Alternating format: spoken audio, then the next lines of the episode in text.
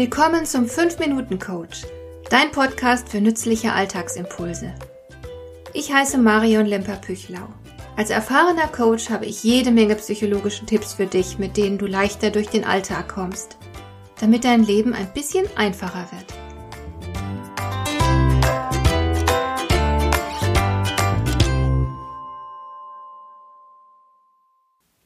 In der letzten Folge habe ich auf die Gefahr giftiger Gedanken hingewiesen.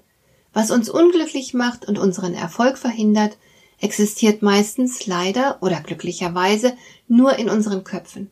Leider, weil wir uns damit unnötig beschränken. Glücklicherweise, weil wir die Macht haben, das zu ändern. In dieser Folge zeige ich dir, was du tun kannst, um hinderliche oder gar giftige Gedanken loszuwerden. Das funktioniert mit einem einfachen und logischen Prozess, den du schrittweise durchlaufen kannst. Es ist einleuchtend, dass der erste Schritt darin bestehen muss, die schädlichen Gedanken zu erkennen. Du musst dir bewusst werden, dass du gerade etwas denkst, das dir nicht gut tut. Nehmen wir beispielsweise an, dein bester Freund oder deine beste Freundin ist gerade umgezogen in eine andere Stadt. Das gefällt dir nicht und du vermisst diesen Menschen.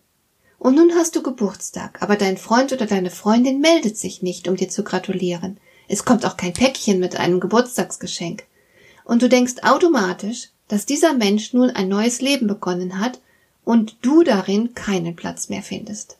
Du hast das Gefühl, abserviert worden zu sein, du bist traurig und tief gekränkt.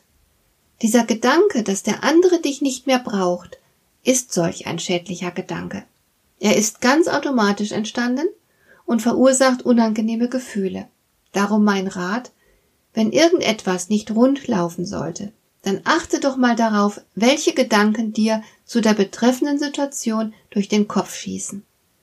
Im zweiten Schritt könnte es ganz interessant sein zu ergründen, woher diese unguten Gedanken so plötzlich und selbstverständlich kommen.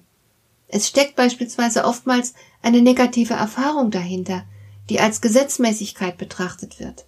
Hast du beispielsweise schon einmal eine schmerzhafte Erfahrung des Verlassenwerdens gemacht? Könnte es durchaus passieren, dass du diese Erfahrung nun unbewusst generalisierst. Dann denkst du, dass du eine Person bist, von der andere sich schnell abwenden. Aber diese Verallgemeinerung ist natürlich unlogisch und unzulässig. Möglicherweise hast du dich aber auch deinem Freund oder deiner Freundin schon immer ein wenig unterlegen gefühlt. Du warst dieser Person gegenüber unsicher und denkst nun, dass der andere dich nicht braucht und die Freundschaft eh einseitig war. Jetzt ist es ganz wichtig, dass du diese Gedanken nicht selbstverständlich für wahr hältst, sondern sie in Frage stellst. Es könnte ja beispielsweise auch sein, dass dein Freund oder deine Freundin vollkommen damit beschäftigt ist, sich im neuen Leben einzurichten. Das könnte so herausfordernd sein, dass der andere darüber deinen Geburtstag vergessen hat. Oder vielleicht ist dein Freund auch krank.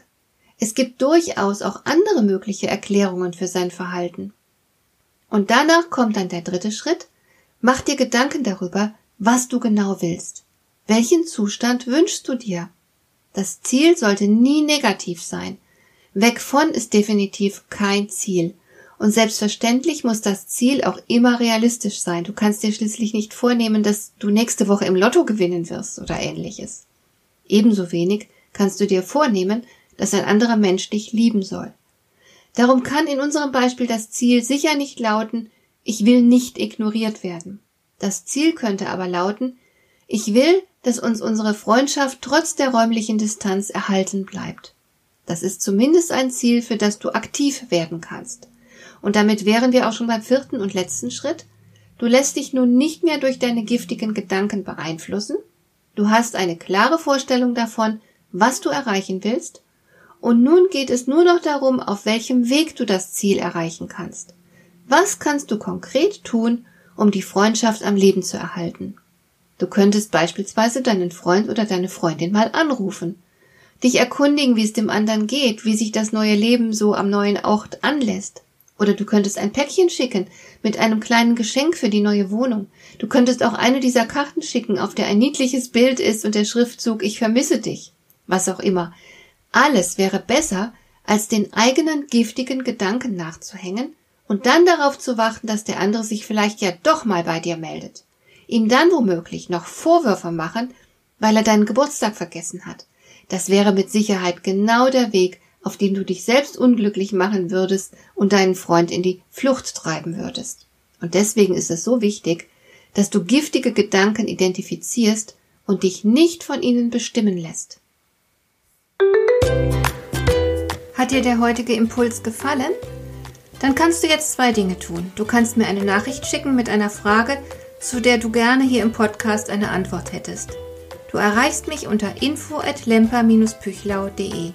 Und du kannst eine Bewertung bei iTunes abgeben, damit diese Sendung für andere Interessierte sichtbarer wird. Schön, dass du mir zugehört hast. Bis zum nächsten Mal eine gute Zeit für dich.